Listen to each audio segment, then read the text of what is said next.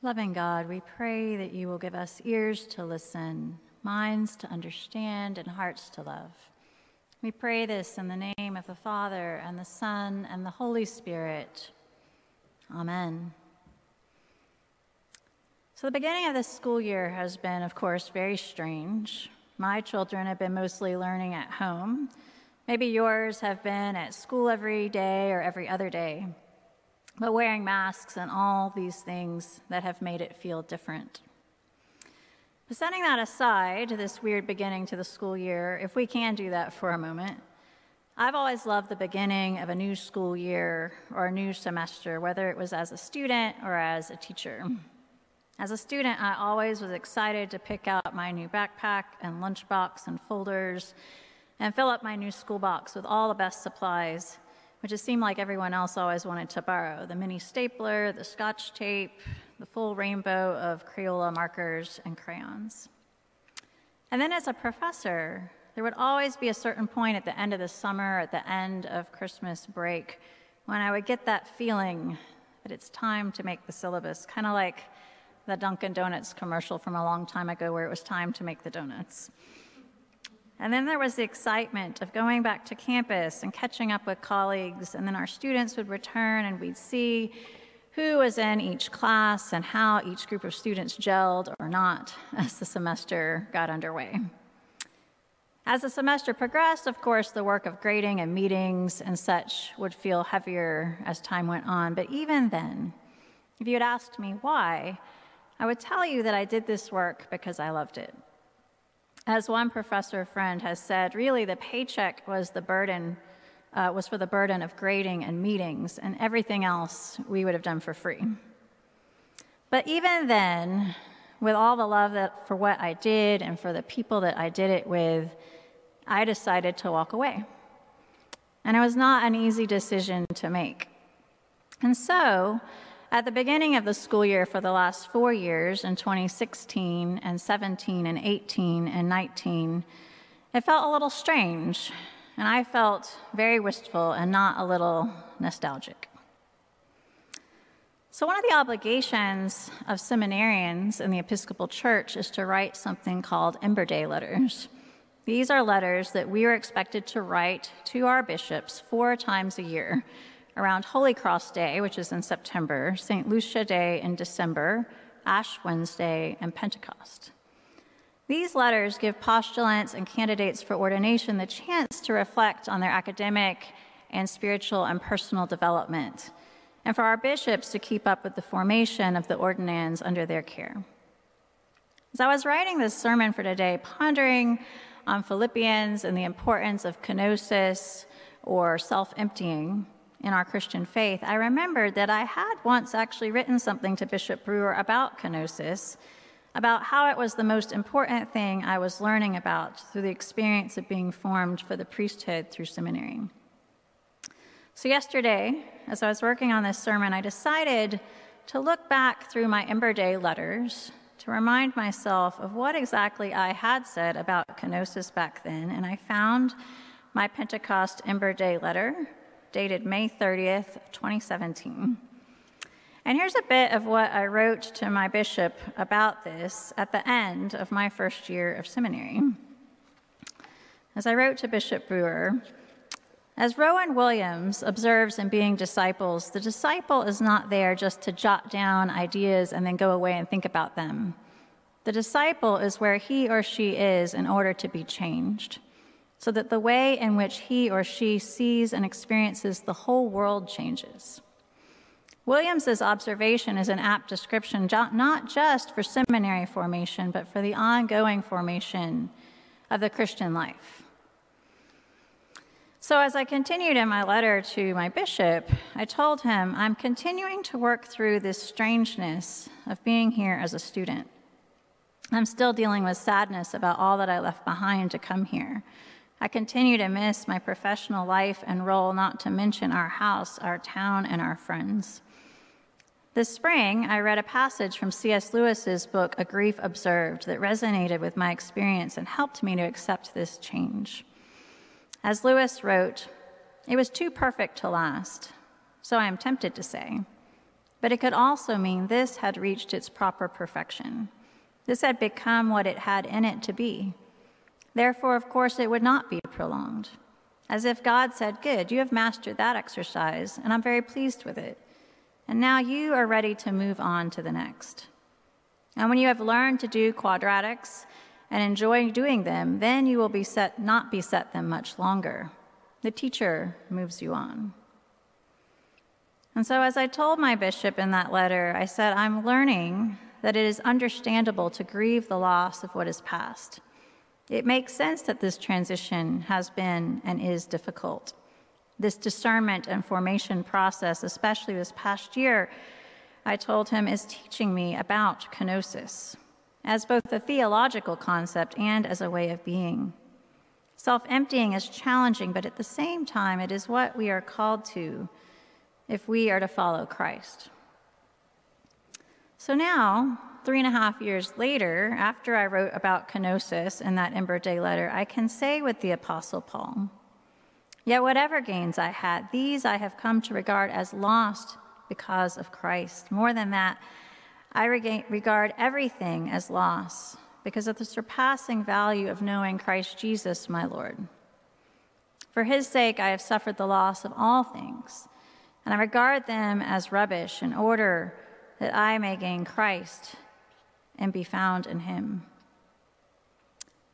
This idea of kenosis, which John also mentioned in his sermon last week, this pouring out of oneself for the good of others, is a central thread that ties everything together in Paul's letter to the Philippians. And really, if you think about it, it ties together much of what we learn about the Christian faith throughout the New Testament. For his sake, I have suffered the loss of all things. But we continue to pour ourselves out because Jesus first poured out himself for us. We pour ourselves out, giving up status and security and comfort because we want to know Christ and the power of his resurrection and the sharing of his sufferings by becoming like him. What I especially like about the way Paul talks about pouring ourselves out for the sake of others is that Paul acknowledges that it is a process. Paul acknowledges here that he doesn't have this kenosis thing all figured out, and certainly he hasn't perfected it. What Paul tells his friends in Philippi is this not that I have already obtained this or have already reached the goal, but I press on to make it my own because Christ Jesus has made me his own. Paul knows that it will be a continuing struggle to set aside his own status and comfort and security for the sake of others, for the sake of fellow followers in the way of Christ. But you have to admire Paul for his stubbornness and his stick with itness. Beloved, I do not consider that I have made it my own, but this one thing I do. Forgetting what lies behind and straining forward to what lies ahead, I press on toward the goal for the prize of the heavenly call of God in Christ Jesus.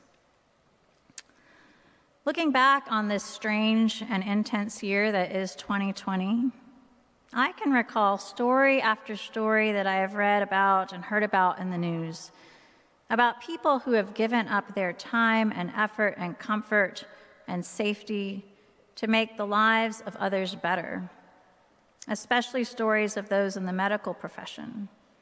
Some have even risked their very lives so that they could continue in their work of healing the sick. Two of these stories of self sacrifice stand out in my mind as especially memorable today and, and especially good illustrations of what I think Paul was calling us to do in Philippians. Dr. James Mahoney was an internist working in Brooklyn, New York at the height of the COVID 19 pandemic, epidemic, uh, pandemic there. He worked day shifts in the ICU at University Hospital Brooklyn and nights at Kings County Medical Center.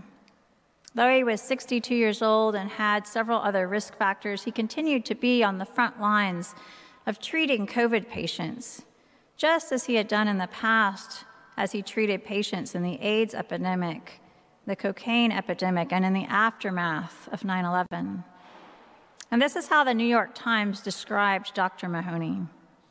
He would run from crashing patient to crashing patient, always at the bedside where it was the most dangerous. He rushed in to help when his boss, Dr. Robert Foronjy, was struggling with a patient sick with the virus, doing chest compressions and switching out a blocked endotracheal tube. And then he was off again. There were people who were really reluctant to go into the rooms, and you could understand why, Dr. Foronjy said. But he saw another human being in need, and he didn't hesitate to help. His patients adored him, colleagues said. He gave them his pager number, his cell phone number. If patients were too sick or too busy to come to the hospital for routine checkups, he would make house calls. But then in the second week of April, Dr. Mahoney began to show symptoms of COVID himself. Even after he got sick, he would call longtime patients to monitor them, said Michelle King, his office manager for over two decades. Not only did he heal people's bodies, she said, he healed their minds and their souls. By April 27th, he had died of the same coronavirus he had helped so many others to survive. Or I think of Dr. Adeline Fagan, a 28 year old obstetrics resident in Houston. In her work there, she was involved in caring for expectant and laboring mothers who were COVID positive, as well as taking rotations caring for COVID patients in the ER. And then in July, when the pandemic was at its peak in the Houston area, she contracted COVID herself. And after a two and a half month hospitalization, she died on September 19th. As Adeline's medical school professors remember her, she had an amazingly positive attitude and infectious smile, and her passing will deprive thousands of women of her empathy and commitment to their health. Adeline was a bright spot in an often dark world, exuberantly joyful, humble, troubled by the woes of others, and determined to leave this world a better place through her outreach on many fronts. So, while there has been a lot of darkness in 2020, we have also been witnesses to so much light. Each time a person gives something of themselves in ways great and small, heroic and mundane. Each time someone pours out their time and energy, and sometimes, as with Dr. Mahoney and Dr. Fagan, even their very lives, for the sake of others. Each time, our world becomes a little less dark and a little more bright. The kingdom of God becomes more and more visible, more and more tangible in our families, our churches, our workplaces, our schools, our communities. And so, my prayer this morning is that as we press on with this crazy year that is 2020, that we can embody together the boldness of what Paul wrote to encourage his friends in Philippi. Yet, whatever gains I had, these I have come to regard as loss because of Christ. And more than that, I regard everything as loss because of the surpassing value of knowing Christ Jesus, my Lord, forgetting what lies behind Straining forward to what lies ahead, I press on toward the goal for the prize of the heavenly call of God in Christ Jesus. Amen.